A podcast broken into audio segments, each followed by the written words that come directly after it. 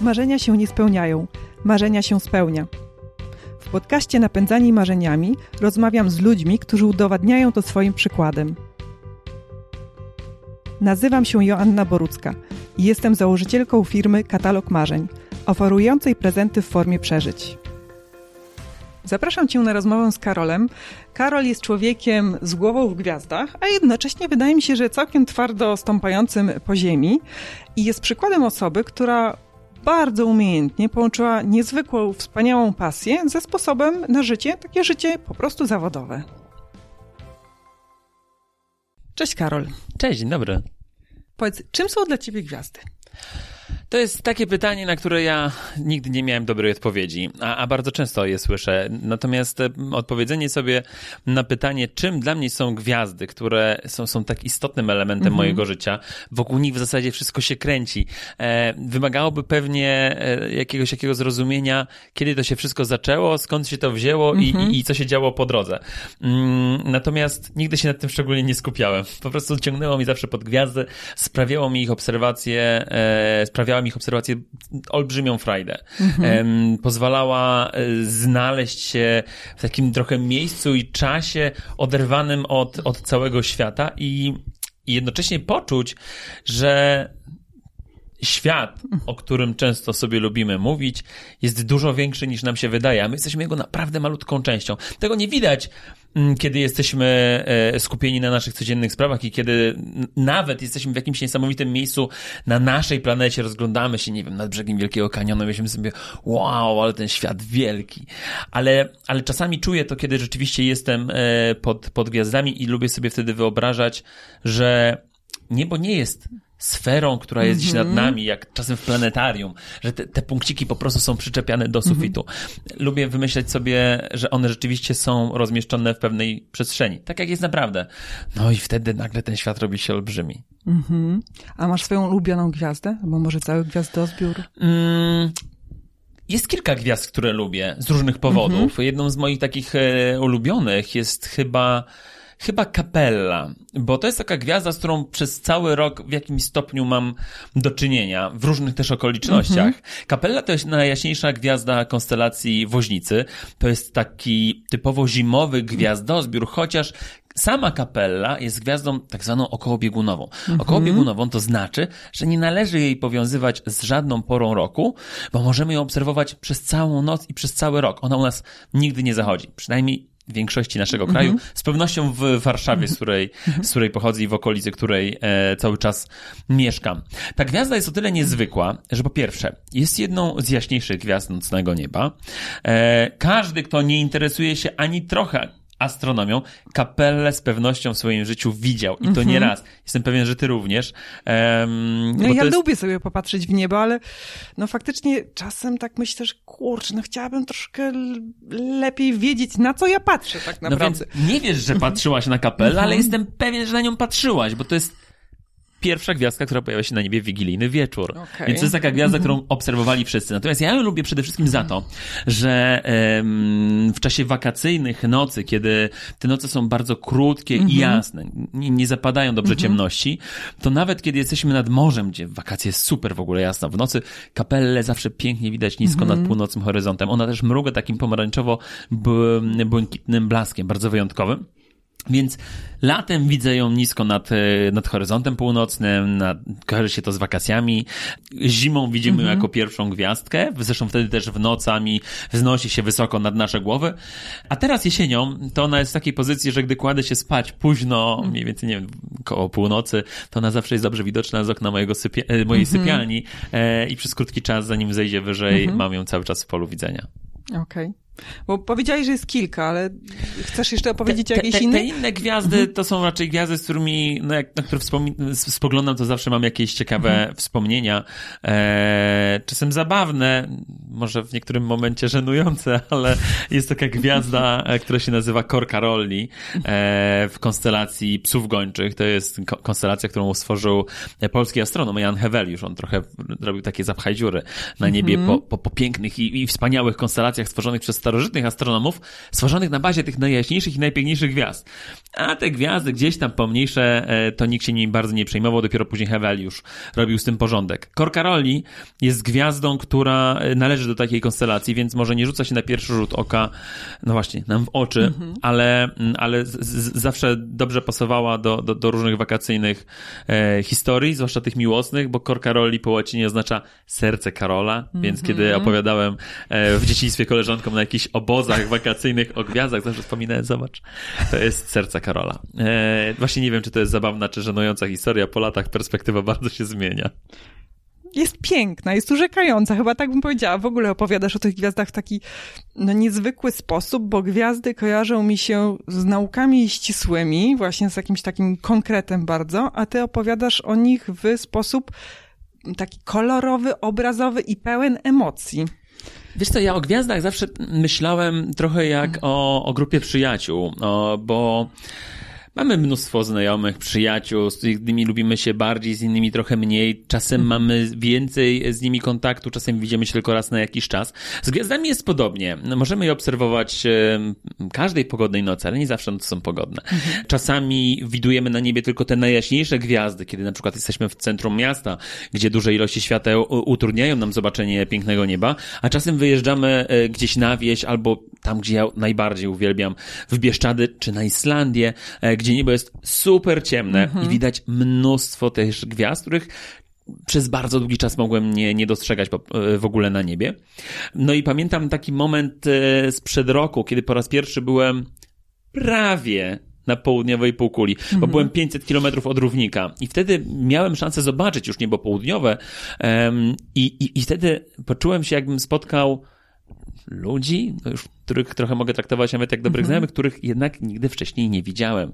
Znałem dobrze Towarzystwo Nieba Północnego, ale Gwiazdy Nieba Południowego to było dla mnie jakieś totalnie nowe odkrycie i z, pamiętam dobrze ten, ten moment, to uczucie, w którym wydawało mi się, że, że to jest jakiś fajny początek nowej znajomości, na którą trochę potrzebujemy jeszcze czasu, mm-hmm. bo kontynuowaliśmy tę znajomość w tym roku, kiedy na, na, na, na, trochę znalazłem się w Chile i oglądałem też tam niebo, ale ilość gwiazd e, i, i, i ogrom tego niezwykłego widoku nieba południowego tak bardzo przytłacza, że, że to rzeczywiście ta znajomość będzie musiała się jeszcze troszeczkę mm-hmm. rozwinąć, więc chyba trudno się dziwić, że mówię o tym z dużymi emocjami zawsze. No magicznie opowiadasz, naprawdę czuć tą y, pasję y, do gwiazd, którą w sobie masz.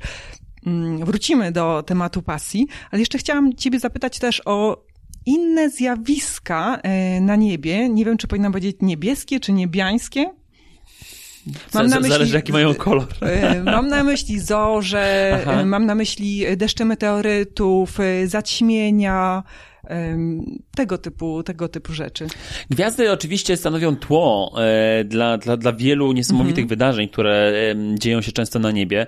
My często myślimy o gwiazdach jako głównym e, obiekcie naszych zainteresowań na niebie, ale, ale rzeczywiście one często stanowią tylko jego, jego przepiękne mhm. tło. Niebo, przynajmniej dla mnie w ciągu ostatnich lat, kiedy na gwiazdy się już dużo napatrzyłem. Konstelacje znam na pamięć. Wiem, gdzie i kiedy jaką gwiazdę można dostrzec. To, to, to może kogoś w pewnym momencie znudzić. Nie powiem, że znudziło mm -hmm. mnie, bo to zabrzmiałoby strasznie, ale, ale rzeczywiście potrzebowałem. Ale, to pytać. ale po, potrzebowałem trochę takich, takich wyzwań i, i, i, i, emocji, które wiążą się ze zjawiskami, które potrafią pojawiać się czy zachowywać w sposób mm -hmm. kompletnie nieprzewidywalny. E, więc e, roje meteorów, zorze polarne w szczególności, ale też zaćmienia słońca, za którymi ganiam po świecie, są takimi zjawiskami, które mm, no właśnie w, sprawiają, że ja potrafię przejechać kawał świata, żeby sobie na nie, na nie popatrzeć, bo one za każdym razem wyglądają inaczej. Właśnie, właśnie mhm. dlatego, bo mm, niebo, e, jeśli wyjdę dzisiaj przed dom i popatrzę w jego mhm. stronę, będzie wyglądało jakoś. Następnego mhm. dnia niezauważalnie w zasadzie dla ludzkiego oka się ono zmieni. Znaczy, mhm. trochę wcześniej zajdą niektóre gwiazdy, troszkę później kolejne e, wzejdą. To jest taki cykl, który cały czas postępuje, ale w skali miesięcy te różnice można zauważyć. W skali pojedynczych nocy prawie w ogóle nie, ewentualnie zmianę faz księżyca i jego przemieszczanie się po, po niebie. Natomiast wiele ze zjawisk, które na niebie się odbywają, które możemy obserwować, e, jest kompletnie nieprzewidywalnych i za każdym razem mogą wyglądać zupełnie inaczej. Mhm. E, zorza polarna, której, której jestem absolutnie zakochany, to jest zjawisko, w którym no ja do ostatniej chwili nie mam bladego pojęcia, co, co się wydarzy. Wiem, że muszę się ciepło ubrać, że muszę spakować plecak. To jest pewna rutyna w tym wszystkim, ale, ale z, z momentem przekroczenia progu yy, hotelu, bo nie domu, yy, gdzieś na dalekiej północy, yy, ta, ta rutyna gdzieś zostaje tam w środku. A wszystko, co się zacznie dziać w ciągu kolejnych kilku godzin, jest jakąś szaloną niebiańską improwizacją. Mhm. Zorza wygląda zawsze inaczej, zachowuje się inaczej i, i to jest mega ekscytujące, mhm. bo spoglądając na tego typu zjawiska, doświadczam czegoś, co pamiętam towarzyszyło mi na początku mojej przygody z astronomią, czyli takiego dreszczyku emocji, że nie wiem, co tej nocy będę widział na niebie. Każda gwiazda była jakimś zupełnie e, niesamowitym e, odkryciem, no ale do tego się przyzwyczaiłem. Do zorzy nie można się przyzwyczaić, bo ona będzie za każdym razem miała inny kształt, inny kolor, pojawi się w innej części nieba, o innej porze. E, trudno tam jakąkolwiek Trochę powtarzalność. Jak koncert jazzowy, taki, za muzyką, taki studyjny. Za, za muzyką jazzową, wiesz, ja nigdy nie, nie przepadałem, ale, e, ale chyba tak. To, to mhm. chyba trochę tak jest rzeczywiście. Tak, tak jak opowiadasz, to mm, ja lubię muzykę, lubię chodzić na koncerty różne, e, i jazzowe, i, e, i muzyki poważnej.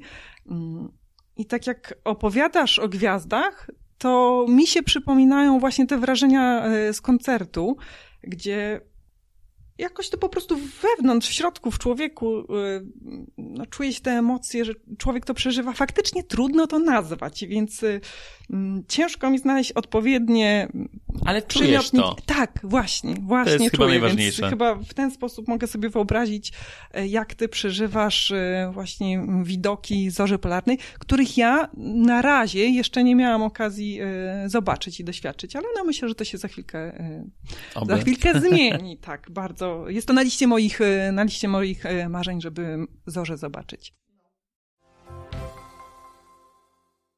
Miałam na liście swoich e, pytań właśnie pytanie o to, jak to się stało, że z pasji stworzyłeś sposób, swoją drogę zawodową, sposób na zarabianie. Właściwie teraz nie wiem, czy chcę o to pytać, dlatego że bo ja, tak jak opowiadasz, to ja sobie nie wyobrażam, żebyś ty mógł robić coś innego niż, niż coś, co jest związane z, e, z gwiazdami, z niebem. No ale jednak zapytam, tak? Bo to myślę, że może wiele osób interesować, jak, jak połączyć pasję właśnie z tą drogą zawodową. Ja mam wrażenie, że e, to czasami bywa przypadek, bo mm, każdy ma chyba mhm delikatną trudność w, w, w uwierzeniu w to, że jeśli mamy swoją pracę i, i, i pasję, to nagle ta pasja może nagle nam mhm. zacząć przynosić, um, znaczy pochłaniać nam tyle czasu, że, że będziemy musieli zrezygnować e, z, z, z pracy. W moim przypadku akurat szczęśliwe było to, że moja praca zawsze gdzieś oscylowała mhm. wokół mojego zakresu zainteresowań.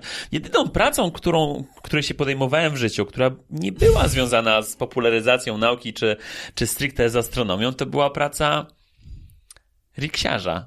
Jeździłem hmm. rikszami kiedyś po Warszawie. To była moja pierwsza, pierwsza praca i pierwszy sposób na zarobienie pieniędzy. Później e, pracowałem... Może to było nocą? Może można było Czasami jeździliśmy wtedy. nocą, e, zdarzyło się, aczkolwiek w Warszawie to i tak wtedy nie było wiele widać, a, a trzeba było patrzeć mhm. na jednak światła e, niestety uliczne niż, niż te niebiańskie, więc, więc to nam bardzo nie wychodziło. Ale, ale później rzeczywiście ta moja praca cały czas oscylowała wokół e, astronomii. Pracowałem w, w Muzeum mhm. Techniki, w planetarium.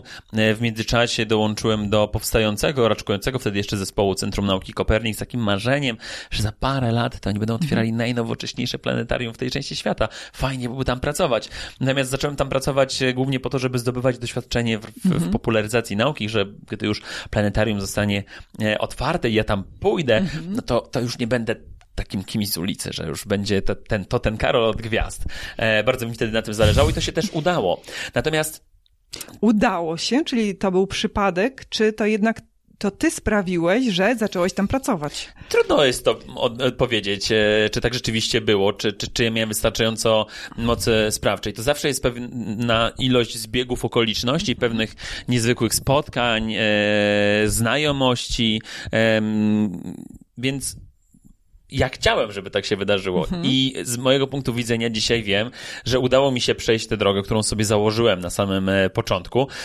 Czy to było tylko i wyłącznie dzieło też jakiegoś przypadku, czy może rzeczywiście całkiem e, tylko i wyłącznie moja moc sprawcza, no to nie, nie wiem, czy powinienem to oceniać. Fakt faktem, że to się wtedy udało i, i, i pracowałem w miejscu, o którym, e, o, o, o którym marzyłem. Natomiast każda praca, w której pracujemy u kogoś, daje pewne ograniczenia. Musimy w większości przypadków robić te rzeczy, o które ktoś nas prosi. Nawet jeśli to mhm. jest jakby cały czas w, w kręgu naszych zainteresowań, to nie zawsze dokładnie tych zainteresowań, w których czujemy się naj, naj, najprzyjemniej. Moje drogi z Kopernikiem w pewnym momencie się rozeszły i dostałem taką pełną swobodę w zasadzie robienia w życiu tego, co lubię najbardziej. I co było bardzo ważne, bo chyba y, na to już wielkiego wpływu nie miałem, e, to, że mogę dzisiaj żyć z tego, e, co lubię najbardziej, to, to, to była zasługa ludzi, którzy chcieli po prostu iść za mną.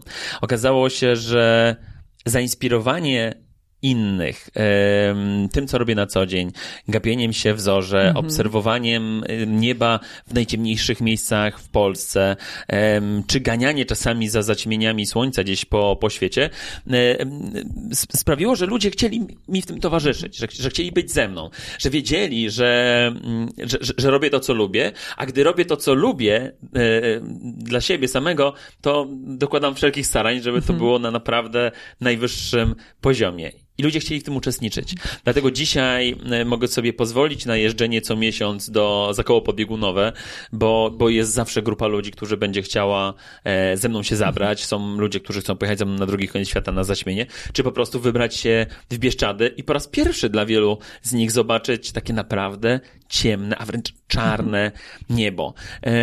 Więc to jest chyba jedna z najprzyjemniejszych rzeczy w życiu, że gdy, gdy mam już tę pełną swobodę o decydowaniu o tym, co chciałbym w życiu robić, mogę to robić i mogę też z tego żyć. Mhm. No właśnie, to opowiedz y, jeszcze troszkę więcej. Co dzisiaj robisz?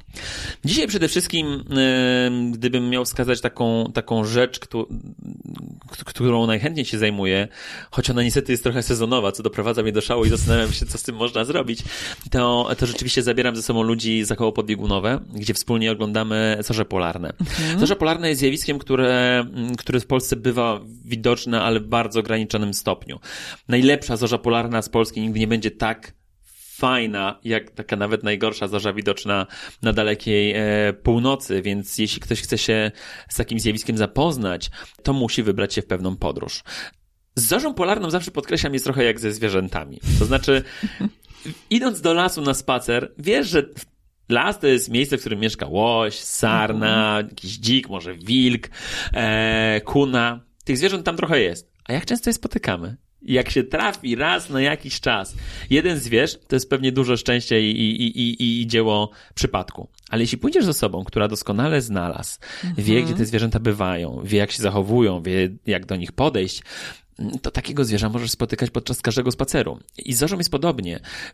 Podczas moich podróży wielokrotnie napotykałem ludzi, którzy w hotelowej restauracji rano, jako że rozpoznają moją czuprynę z telewizji, to zaczepiają i mówią, o, panie Karolu, dzień dobry, pan to pewnie przyjechał na zorzę polarną, ma pan strasznego pecha, bo zorzy polarnej nic tu pięciu dni nie ma nad Islandią.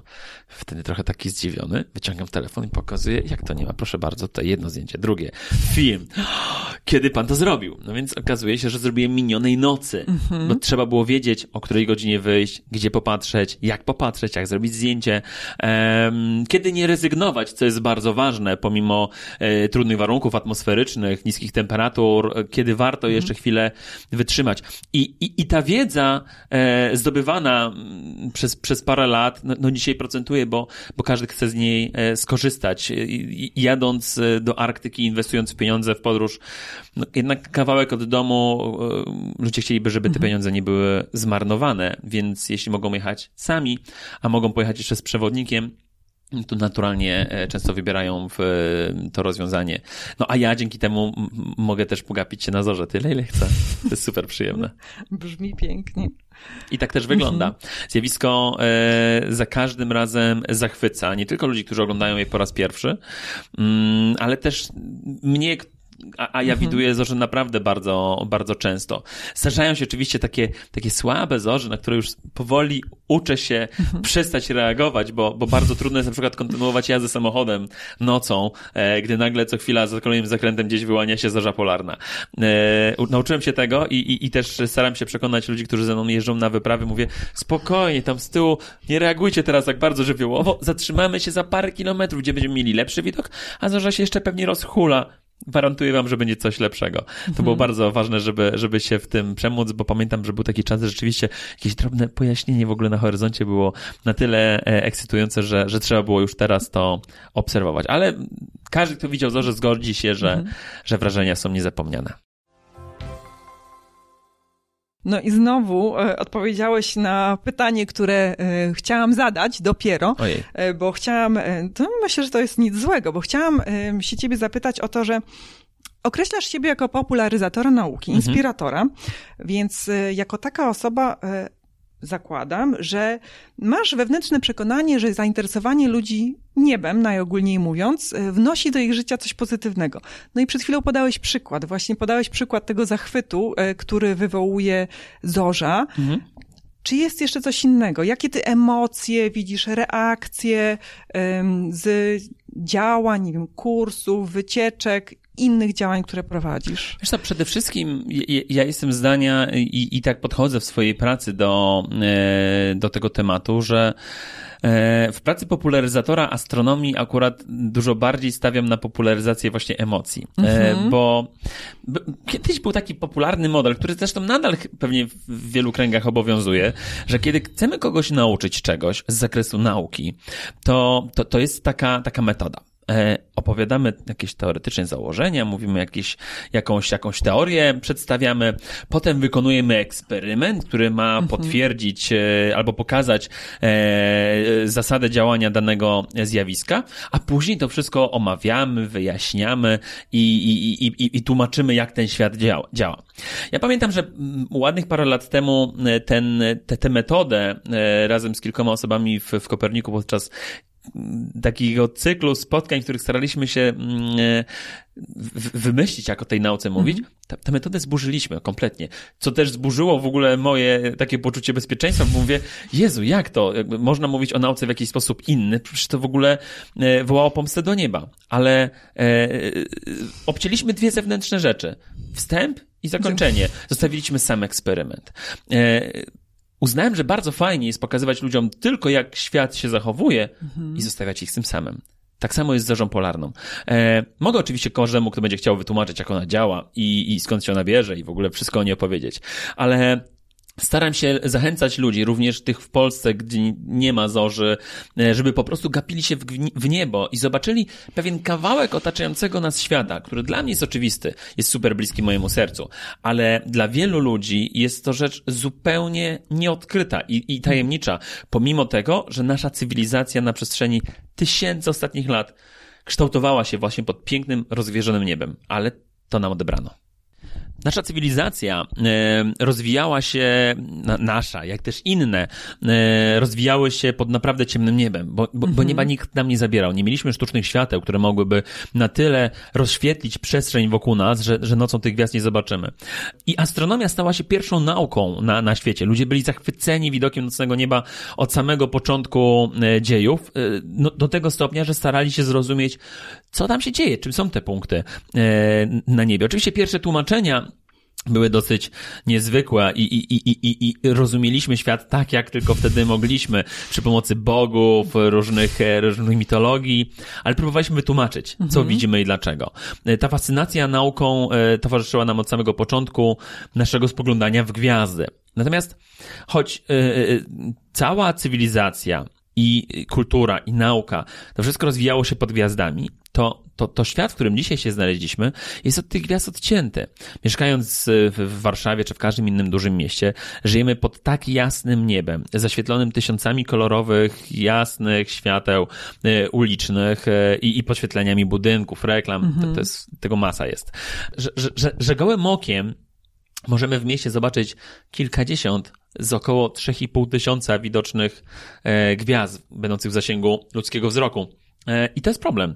Mhm. E, przez to 95% ludzi żyje na przykład w miejscu, w którym nie może zobaczyć drogi mlecznej. W ogóle wielu, wie, wiele dzieciaków dzisiaj nie ma w ogóle pojęcia, że taki widok na niebie istnieje. I, i, I to, co ja robię w swojej pracy, to, to, to popycham ludzi właśnie w stronę gwiazd na nowo. E, nie muszę im tłumaczyć, na co patrzą. Nie, nie muszę im opowiadać o tym, co widzą, ani jak powstają pewne mhm. zjawiska na niebie. Chciałbym, żeby po prostu je zobaczyli, bo jeśli oni je zobaczą na własne oczy, i być może je zafascynują tak jak mnie jakiś czas temu, to oni sami poszukają sobie odpowiedzi na pytania, które zrodzą się w ich głowie. A to z kolei jest najlepsza mhm. metoda, żeby kogoś czegokolwiek nauczyć. Więc popularyzacja astronomii tak, ale przez rozbudzanie emocji e, i, i zachęcania do tego, żeby ten świat samodzielnie odkrywać. Ja mogę tylko pokazać, że są pewne obszary, o których mhm. mogą nie wiedzieć i, mhm. i ich w ich stronę pchnąć. Teraz sobie zdałam sprawę, że ja chyba tak naprawdę też nie widziałam na żywo e, drogi mlecznej, bo widziałam ją na zdjęciach, które mhm. są publikowane na Twoim e, profilu na Facebooku. E, podlinkujemy ten profil w notatkach, także będziecie mogli się z nim zapoznać. Ale tak na żywo, mm, faktycznie chyba nie albo może widziałam, ale nie do końca mając świadomość również e, na co patrzę, bo na zdjęciach wygląda po prostu przepięknie. I w dobrym takim miejscu, w dobrych warunkach ona potrafi wyglądać równie niezwykle. W astronomia niestety ma pewną wadę, mianowicie taką, że, że, że wszystko w niej robimy w totalnych ciemnościach. My słabo mhm. sobie radzimy w ciemności, jeśli chodzi o obserwację świata. Nie bez powodu teraz jesteśmy pięknie doświetleni e, studyjnymi lampami, żebyśmy dobrze się prezentowali w, mhm. na, na, na filmie w ciemnym pomieszczeniu pomieszczeniu, natomiast e, gdy jesteśmy nocą na zewnątrz, nasz wzrok nie radzi sobie dobrze. Gdy jesteśmy w kinie i oglądamy, mhm. e, nawet próbujemy zidentyfikować, jakiego koloru garderobę ma na sobie osoba siedząca obok nas, to się robi bardzo trudne, kiedy, kiedy zapadają ciemności, kiedy światła są e, wyłączane. E, do obserwacji nieba trzeba się umieć przygotować. Trzeba umieć też patrzeć w odpowiedni mhm. sposób, żeby zobaczyć więcej. Ale jeśli poświęcimy temu trochę uwagi, poświęcimy temu trochę czasu, to e, widoki na nocnym niebie zaczną przypominać mhm. również te, które znamy ze zdjęć. Zdjęcia naturalnie zawsze pokazują troszeczkę więcej, dlatego że ludzkie oko ma swoje ograniczenia, które aparat mhm. potrafi przeskoczyć. Ale, ale zawsze powtarzam, że im lepiej droga mleczna wychodzi na zdjęciu, tym lepiej też wygląda w rzeczywistości. Więc dobrze znaleźć się jest w dobrym miejscu, z ciemnym niebem, mhm. nie gapić się co chwila w smartfon e, i, i przeglądać Facebooka, tylko poświęcić trochę tego czasu na przyzwyczajenie wzroku do ciemności i wtedy świadomie zobaczyć tę drogę mhm. mleczną. Można ją zobaczyć kiedyś przypadkiem oczywiście, ale, ale to jest super przyjemne, jak możemy mm, odpowiedzieć sobie tak na pytanie, albo tak wykrzyknąć w ciemnościach, wow, ja naprawdę to widzę, to tam jest. To nie jest żadna ściema, w końcu wiem na co patrzę. I drogę mleczną możemy zobaczyć w Polsce. Tak, bardzo dobrze zresztą. My mamy dosyć często się łapię na tym, w zasadzie coraz częściej mam taką refleksję, że my w ogóle żyjemy na bardzo niezwykłej szerokości geograficznej, bo niebo w różnych częściach świata mhm. wygląda inaczej. Różne rzeczy możemy na nim zobaczyć. Na dalekiej północy widujemy e, zorze polarne, paradoksalnie odcinające nam dostęp do tak zwanych obiektów głębokiego nieba, galaktyk, mgławic, które wymagają ciemnego nieba, a jak mhm. ono całe świeci na zielono, to to wszystko szlak trafia. Z kolei e, kierując się dalej na południe od Polski, wchodzimy w, w, w obszar e, nieba, w którym droga mleczna absolutnie króluje. Bliżej równika albo wręcz na południowej półkuli. Tam jasna wstęga drogi mlecznej przechodzi wysoko nad naszymi głowami, rozświetlając noc swoim blaskiem, co jest absolutnie niezwykłe. E, my żyjemy trochę pomiędzy tym wszystkim. Mhm. Żyjemy w miejscu, w którym Sporadycznie czasami można te zorze dostrzec. Mhm. Możemy latem zobaczyć też niezwykłe zjawisko nazywane obłokami srebrzystymi. To jest w zasadzie rzecz charakterystyczna tylko i wyłącznie dla tych szerokości geograficznych. E, widujemy też drogę mleczną, choć w ograniczonym stopniu, e, bo, bo tylko ten, ten jasny rejon widzimy nisko nad horyzontem, e, późną wiosną i, i, i w drugiej połowie lata. W różnych porach roku niebo wygląda u nas bardzo różnie. Nocy bywają jasne, bywają ekstremalnie ciemne, księżyc czasami przechadza się niziutko nad horyzontem, a czasami wznosi się nad, nasze, e, nad naszymi głowami. Więc ta droga mleczna jest do zobaczenia tutaj, wygląda całkiem fajnie, ale nie ukrywam, że są miejsca, w których Droga mleczna potrafi naprawdę zapierać dech w mhm. piersiach, tak jak właśnie bardziej południowe rejony naszej planety. Ale to, co jest najważniejsze w tym wszystkim, to to, że mamy tutaj świetną wersję demonstracyjną wszystkiego. W sensie w ograniczonym stopniu możemy spróbować każdego prawie zjawiska, e, a jeśli chcemy zobaczyć je lepiej, to możemy wtedy pojechać gdzieś, gdzie jest ono widoczne tak, że naprawdę e, łapiemy się wtedy za głowę i mówimy wow. No, Polska faktycznie da nie tylko pod kątem y, gwiazd, ale również pod kątem ukształtowania terenu, prawda? I tego, że mamy dostęp i do morza, i, I do, do gór, i, i, do gór. Wszystko. Tak, tak. Ja pamiętam, jak wyszedłem ze szkoły podstawowej, czy, czy w ogóle wchodziłem w taki, w taki, w taki czas, że zacząłem poznawać świat to się tak trochę dziwiłem, że dlaczego jak gdzieś w jakiejś powieści, jak ktoś mówi, że muszę udać się na daleką północ, to idzie, im dalej idzie na północ, to dochodzi do coraz wyższych gór i w ogóle tam jest mnóstwo śniegu. Jak się idzie na północ, to jest morze przecież, tak? tak? E, a my mamy to rzeczywiście e, wszystkiego po trochu, to jest przyjemne. Tak, w fajnym miejscu żyjemy. Opowiadasz naprawdę no po prostu magicznie. przypomniała mi się taka informacja, od, y, którą e, zasłyszałam od kogoś, tak, że dzieci uczą się szybko, dlatego że w ciągu dnia doświadczają kilkudziesięciu momentów zachwytu. I to powoduje, że ja, ja nie wiem, jak jak to do, działa dokładnie, ale że ich mózg lepiej wchłania e, wiedzę po prostu. A dorośli, no tych, tych momentów zachwytu mają mniej. I teraz jak słucham tego, o czym opowiadasz, nie widząc nieba, tylko słuchając, to ja już doświadczam tych momentów zachwytu. E, także nie mogę się doczekać tego momentu, kiedy zobaczę zorzę polarną i myślę, że namówiłeś mnie, żeby, nie wiem, kurczę, może najbliższy weekend to już wybrać się za miasto. Nie wiem, jaka będzie pogoda, no bo jednak to wpływa e, na Teraz to. jest kiepska, zawsze powtarzam, Właśnie. że im dłużej jest kiepska pogoda, tym szybciej jest szansa na to, że ona się zaraz poprawi, więc kto tak. wie, może na weekend warto sobie zaplanować coś. Dokładnie, ale na pewno o tym pomyślę. E, bo też pamiętam z przeszłości, no z różnych wyjazdów, kiedy spędzałam wakacje jakoś poza miastem, jak się człowiek położy, nie wiem, na trawie, na piasku, tak spojrzy w to niebo, w to ciemne niebo i jest na nim, nie wiem ile tych gwiazd, ale ogromna masa, no to budzi się ten, ten zachwyt. Jest to no, niesamowite, niesamowite wrażenie.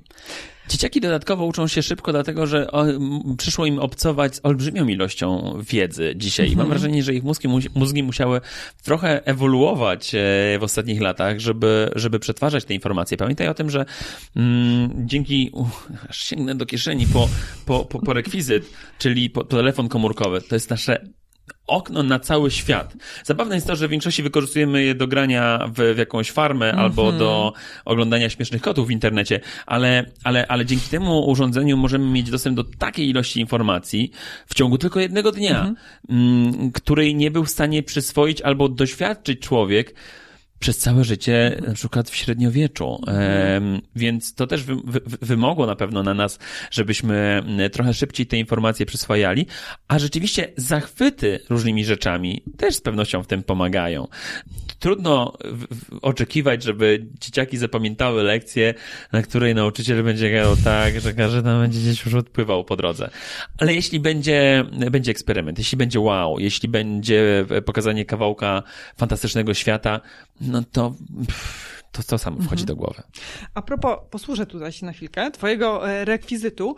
Mm, to też ktoś mi ostatnio pokazał taką fajną aplikację, że wystarczy nakierować telefon na niebo I wtedy e, pokaże nam się na ekranie tej aplikacji nazwy gwiazd, które, które akurat widzimy. Jest całe mnóstwo o, takich aplikacji. Właśnie. Dzisiaj rzeczywiście możemy e, wykorzystać je do tego, żeby, żeby, żeby poznawać świat. To jest też bardzo niezwykłe, bo technologie, którymi, z którymi teraz obcujemy, pozwalają nam rozwijać się w stopniu naprawdę nieporównywalnym z niczym wcześniej. Dzisiaj nie musimy mieć pod ręką astronoma doświadczonego w obserwacjach nieba, żeby, żeby niebo poznać. Wystarczy odpowiednia aplikacja. nawet niektórzy mówią, że jeśli podczas gryzienia, podczas obserwacji e, będą gryzły nas, mm-hmm. nas komary, to na to podobno też jest aplikacja, którą odpowiednio jak włączymy, emituje dźwięk, który te komary ma odstraszać. I to nigdy akurat nie działało, ale, ale, ale można naprawdę e, sprawić, że świat będzie dużo bliższy nam i, i będziemy lepiej go mogli postrzegać.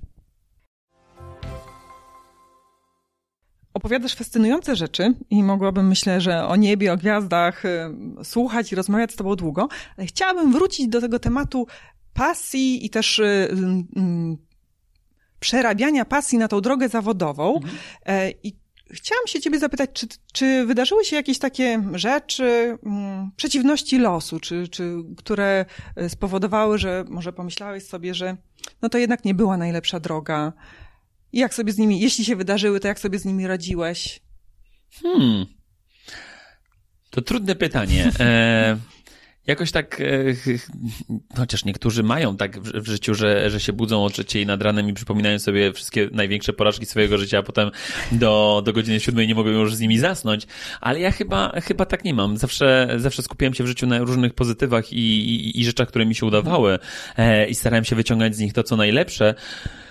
A ja czy pytam, zdarzały się takie potknięcia? Tak. Ja pytam y, nie w takim kontekście, żeby tutaj wyciągnąć, co ci się nie mhm. udało, tylko y, bardziej pod kątem takim, żeby y, też pokazać ludziom, że e, nie wszystko jest zawsze takie wspaniałe i że czasem zdarzają się takie okoliczności, które nam utrudniają po prostu realizację tych naszych marzeń, naszych pasji, ale jesteśmy w stanie sobie z nimi poradzić.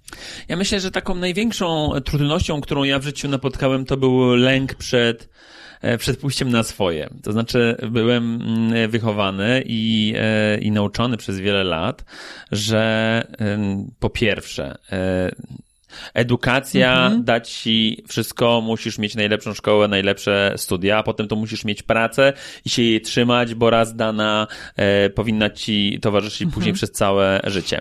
Ja w pewnym momencie e, swojej drogi, no, mam wrażenie, że mogłem trochę zawieść moich rodziców, bo, bo rzuciłem studia, e, które miały mnie doprowadzić tam, gdzie chciałbym być, ale szybko zdałem sobie sprawę, że, że, że to nie jest ta droga, mhm. że będąc zawodowym astronomem nie będę robił tego, tego, co kocham najbardziej.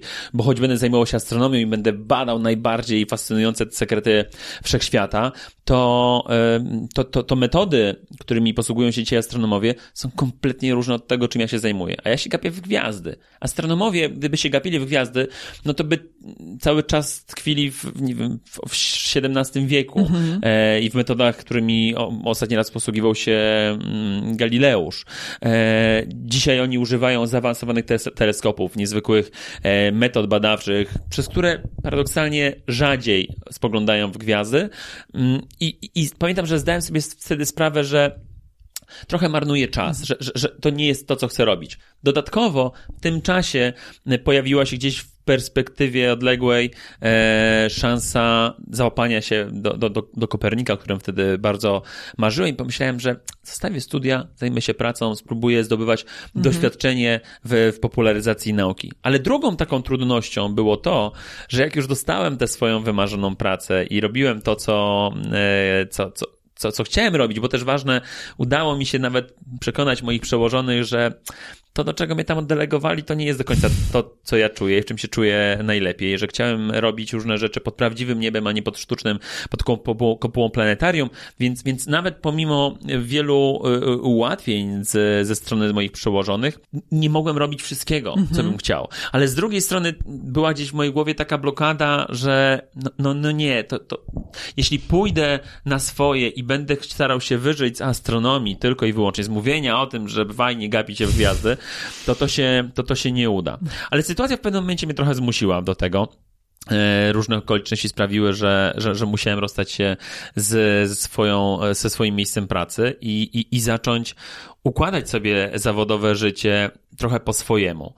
I to był bardzo trudny moment, w którym ja, ja, ja nie byłem pewien, czy to zadziała. Mhm. Przedem założyłem firmę, zarejestrowałem działalność gospodarczą, bo trzeba było jakoś to, to, to wszystko robić i, i mówię, Boże, będę musiał zaraz zapłacić ZUS. Od każdego wynagrodzenia będę musiał zapłacić sam podatek. To jest problem, z którym pewnie się mierzy mnóstwo młodych mhm. Polaków, którzy, którzy wychodzą z, jakby z, z, z etatu, chcą pójść na, na, na swoje. No ale większą obawą było to, czy, czy, czy można żyć ze swoich marzeń trochę, ze, z tego, co, co, co, co chce się robić na, na, na co dzień. Ale okazało się, że, że, że, że to się da zrobić i, i, i ta, ta, ta zmiana sposobu myślenia była chyba najtrudniejszym, e, z czym ja się musiałem mierzyć w swojej, w swojej pracopasji. Mhm. A jakoś nad tym pracowałeś, żeby zmienić ten sposób myślenia, czy to po prostu przyszło z czasem? To był trochę skok na głęboką wodę. Mhm. I tutaj chyba nie było szansy nawet, żeby nad tym pracować. Trzeba było po prostu się w to wrzucić, e, w to rzucić i, i, i zobaczyć, co z tego wyjdzie. Czasami takie rozwiązania w życiu e, są chyba najlepsze, bo mo, możemy próbować różnych rozwiązań, możemy wchodzić to z pewną mhm. ostrożnością i zastanawiać się, czy to wypali, układać jakieś plany, biznesplany na Boga. Ja w życiu nie robię zrobiłem biznesplanu dobrego. Myślę sobie, że jest wielu przedsiębiorców, którym, na których patrzę z podziwem, ale, ale ja tak nigdy nie potrafiłem. E, skoczyłem na głęboką wodę i, i, i to się okazało, że, że, że po prostu działa. I, I czasem chyba trzeba sobie na to pozwolić. Trzeba, trzeba się odważyć, żeby, żeby coś mm -hmm. takiego zrobić, bo to się tyczy zarówno pracy, jak i też marzeń. Wiele osób boi się e, sięgać po swoje marzenia, bo, bo wydaje im się, że, że, że, to będzie trudne do zrealizowania. Widziałem już wielokrotnie tego typu historie, że ktoś właśnie nagle wszystko rzucił i potem zaczął realizować marzenia.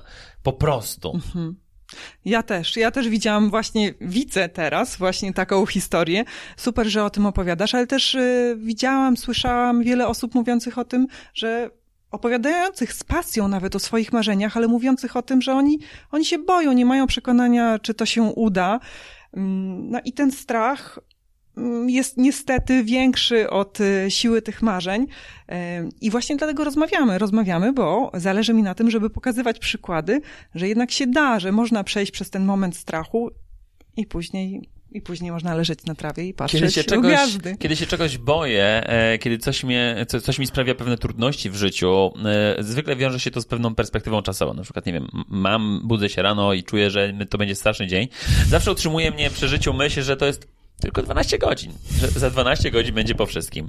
E, jest jeszcze jedna myśl, która, która bardzo mi w tym wszystkim zawsze pomaga. Mianowicie przypominam sobie o, o niej w sytuacjach, w których muszę dokonać pewnego wyboru. Muszę mhm. coś zrobić albo czegoś nie zrobić, ale się trochę cykam i nie wiem, co, jaką decyzję podjąć. Mm, chyba lepiej jest w życiu żałować e, decyzji, które podejmiemy, niż żałować tego, że decyzji nie podjęliśmy żadnej, że nie, nie, nie poszliśmy jakąś drogą i nie wiemy, dokąd ona doprowadzi. To, to jest bardzo ważne. W, w, sytuacjach takich mhm. najtrudniejszych, kiedy, kiedy muszę zdecydować, czy coś robić, czy nie, mówię, mm, zróbmy, zobaczymy, coś z tego wyjdzie najwyżej wyjdzie coś złego, ale to zawsze będzie pewną, pewną lekcją, ale w najlepszym przypadku uda się to, o czym, o czym marzymy. E, odmawianie sobie tych, tych różnych ścieżek e, i, i odmawianie sobie szansy sprawdzenia, dokąd one prowadzą, jest chyba największą krzywdą, jaką można e, sobie samemu zafundować w życiu. Nie pozostaje mi nic, jak tylko w pełni podpisać się pod tym, e, o czym mówisz.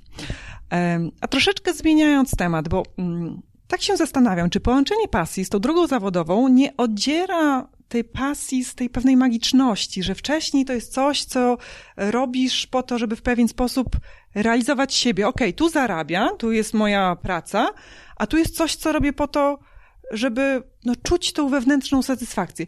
W momencie, kiedy łączysz jedno z drugim, czy to nie jest troszkę tak, że ta pasja jest właśnie umniejszana w pewien sposób? To jest bardzo trudne e, i tu się z tobą zgodzę, że rzeczywiście tak czasami e, może być, że jeśli łączymy pracę z pasją, mhm. bardzo trudno jest też odgraniczyć, co jest twoim czasem wolnym, a co twojo, twoimi zawodowymi obowiązkami. To mnie doprowadza czasami do szaleństwa.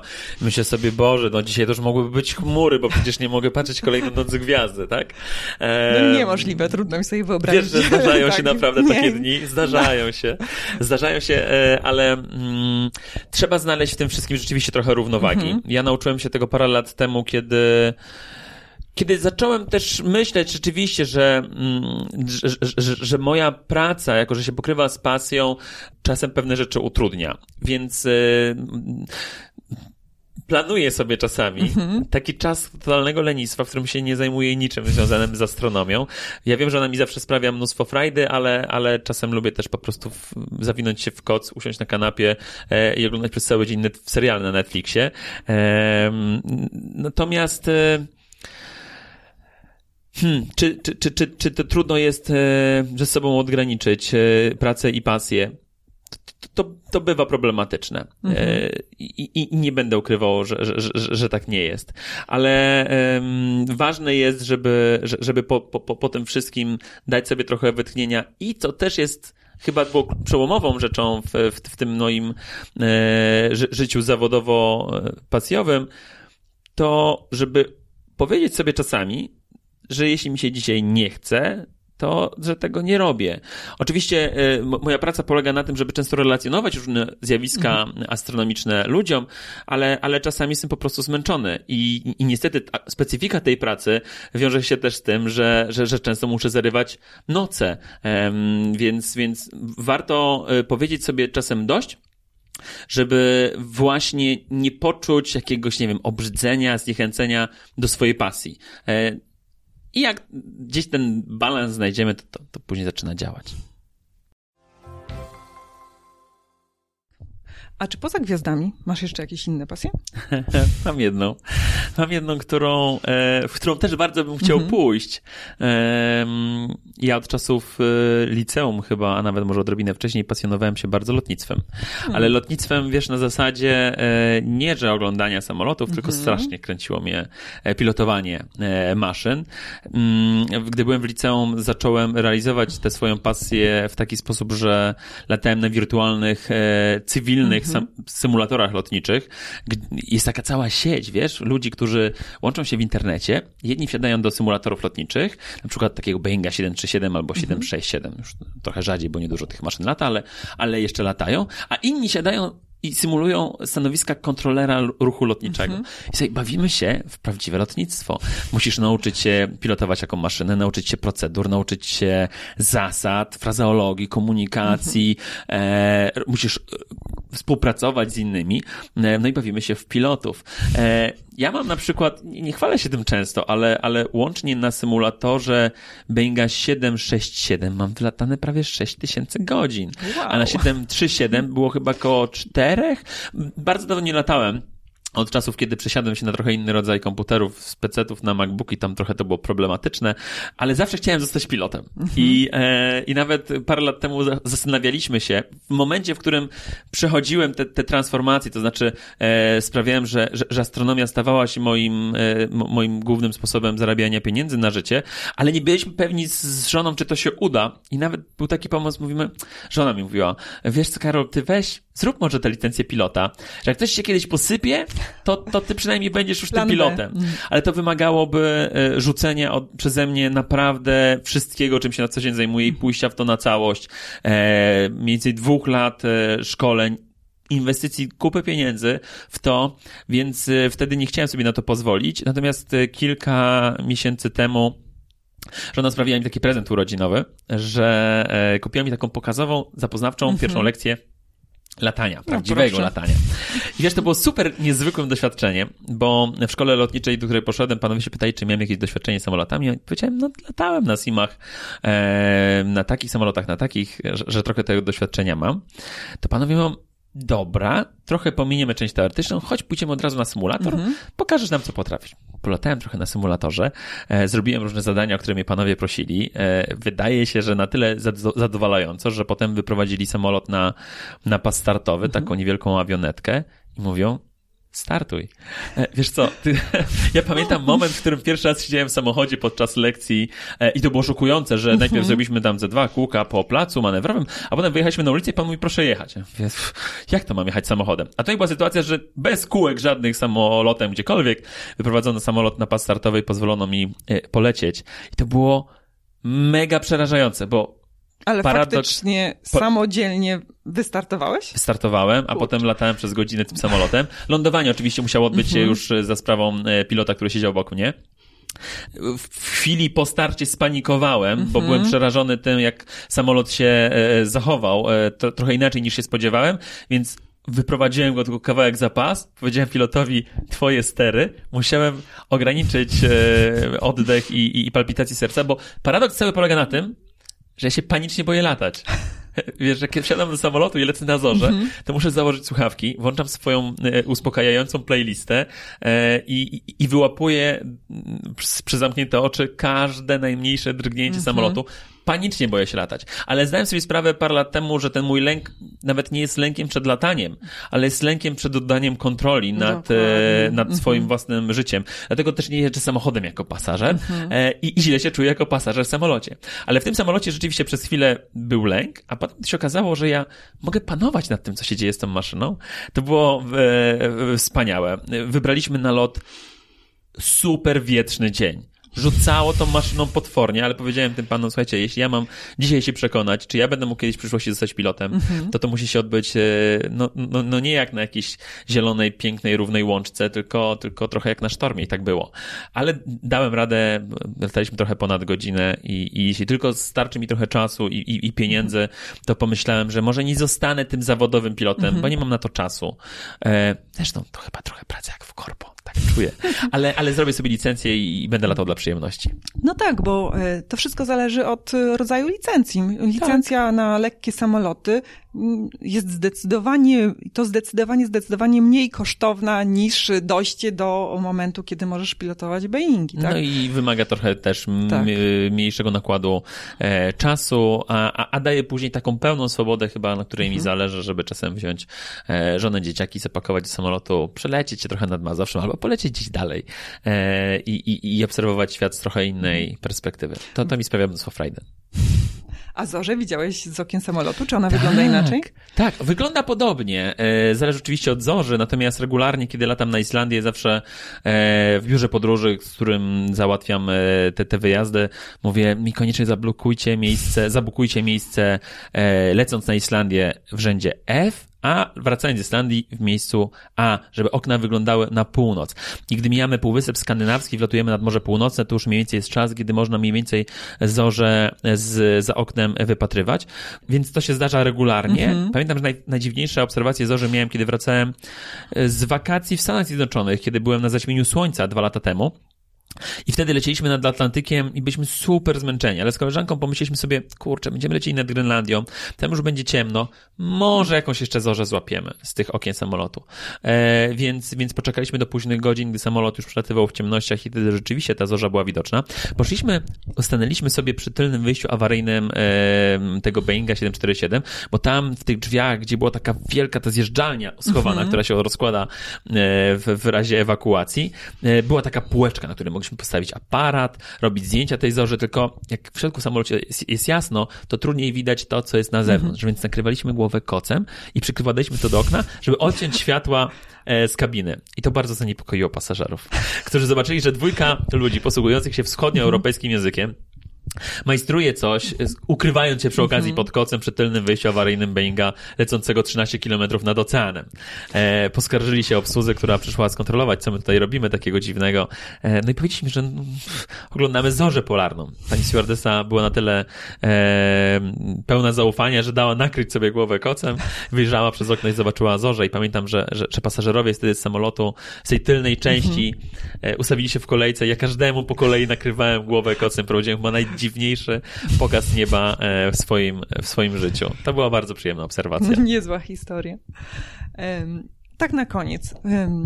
Powiedziałeś, że jednym z Twoich marzeń to jest e, uzyskanie tej licencji pilota. Czy jest jeszcze jakieś inne marzenie, e, którym chciałbyś się podzielić? Polecieć w kosmos chciałbym. To jest o tyle niezwykłe, że to brzmi jak marzenie z kosmosu, -hmm. kompletnie. Ale wiesz, Przyszło nam żyć w bardzo fajnych czasach, w których świat zmienił się nie do poznania i otworzył przed nami masę niezwykłych możliwości, które są mniej lub bardziej dostępne.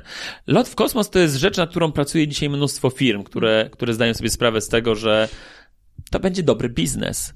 Dzisiaj mm, polecieć w kosmos nie znaczy być już tym herosem, chociaż mm -hmm. zawsze śmiałem się, jak ktoś mu nazywał astronautów herosami, jak oni mieli 1,60 m, bo to musieli być niscy ludzie, żeby się zmieścili do kapsuły, ale oczywiście nie wzrost ich tutaj tymi herosami e, czynił, ale, ale to nie musieli być ci najwybitniejsi z e, piloci, oblatywacze, żołnierze, mm -hmm. e, którzy, którzy są w stanie wytrzymać najtrudniejsze sytuacje, Pe też z, z, idealnym zdrowiem, bez ani jednej plomby, ani, ani, ani problemami z sercem.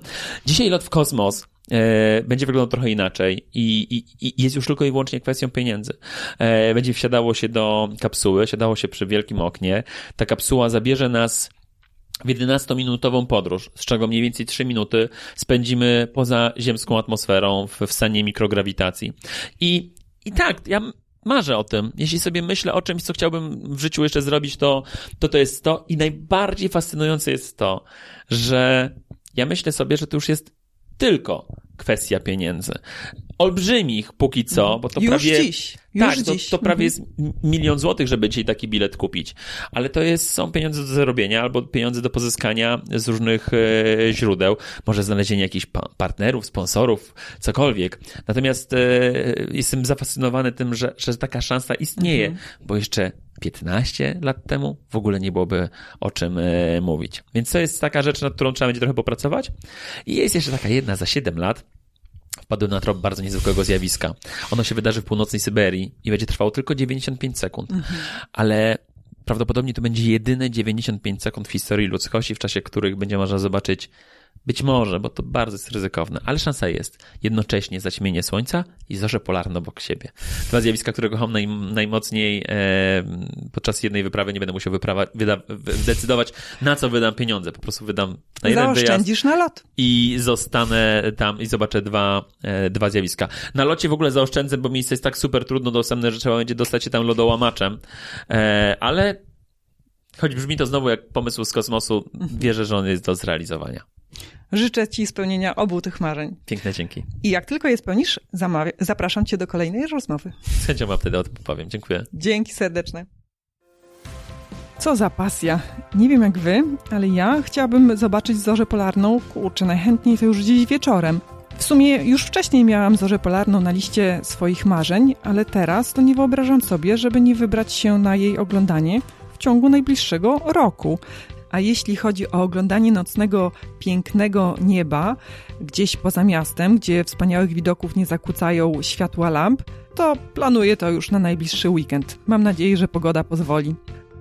Jeśli spodobała Ci się ta rozmowa, to będzie mi bardzo miło, jeśli podeślesz link do tego odcinka znajomym. A jeśli chcesz dowiedzieć się więcej, w jaki sposób oglądać niebo, żeby zachwyciło cię tak bardzo, jak zachwyca Karola, to zajrzyj do notatek pod tym odcinkiem. Znajdziesz tam sporo fajnych informacji. Spełniania marzeń, marzycielu.